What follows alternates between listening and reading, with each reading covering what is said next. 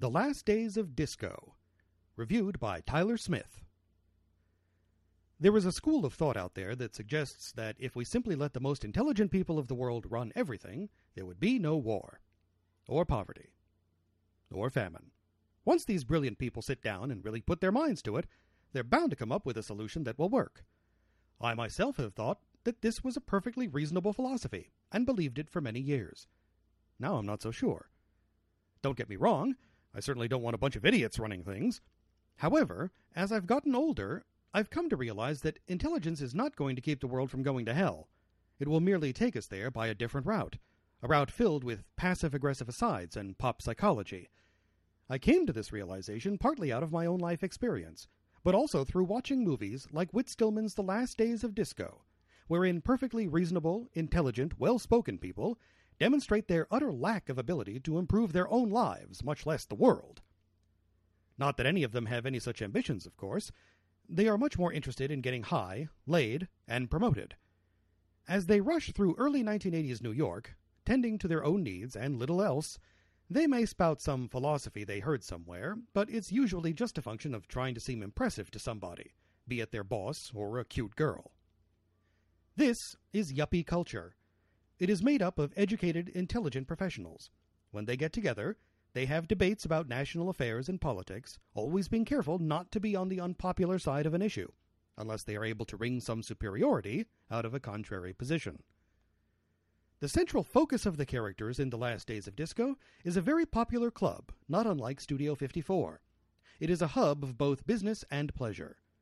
There is a character whose job seems to consist primarily of exploiting his contacts within the club to gain access for himself and his clients. He keeps getting kicked out, but persists even to the point of wearing a costume. This angers the club owner, and he fires the employee that keeps sneaking his friends in. Of course, this doesn't bother the employee, as he knows he'll be hired back shortly, which he is.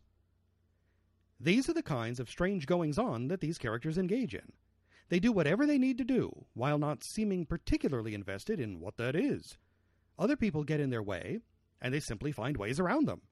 If somebody says something they don't like, they'll look for ways to justify discounting it. They are social strategists, always scheming, never deterred, one such man admits to his girlfriend that he is gay and that they can't date anymore. She is taken aback, but accepts this. The man is, in fact, not gay, but has found the perfect way to get out of relationships without being too hurtful, and maybe even coming across as somehow brave. This man's exploitation of the emerging national awareness of homosexuality is just one example of how these smart, well to do people waste their talents and opportunities on the trivial. Rather than look at the changing culture and engage with it, they instead choose to use it to achieve their shallow goals, while seeming deep and socially conscious in the process. There is no character that is exempt from this. A sensitive guy meets a nice girl and tries to connect with her. She is a smart, independent woman, but has been informed by her friend that men don't seem to like this. As such, she dumbs herself down in order not to scare this man away. They spend the night together, but when they next see each other, he comments on how frustrating it was that she compromised her intelligence in order to attract a man. He goes on to talk about how he just wants somebody real, a person he can really connect with. When listening to him, he sounds deep and introspective. This is by design. However, it's worth noting that he didn't bring this up until after he had sex with this woman.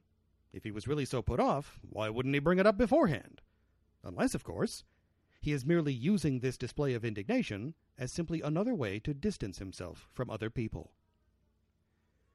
This would all be very tragic if it weren't so funny. Surprisingly, The Last Days of Disco is a very effective comedy. As these characters collude with one another to avoid social responsibility, they seem somewhat cartoonish. Their willingness to disconnect from reality is pitiful, but one has to admire their almost athletic ability to maneuver. This seeming contradiction in how we react to these people makes for a very specific kind of laugh. It is hearty, but there is an acidic quality to it. It is very possible to see ourselves in these characters' selfishness. At one point, the club manager finds several large bags of money stashed away in a back room, leading him to speculate about possible illegal activities happening behind the scenes.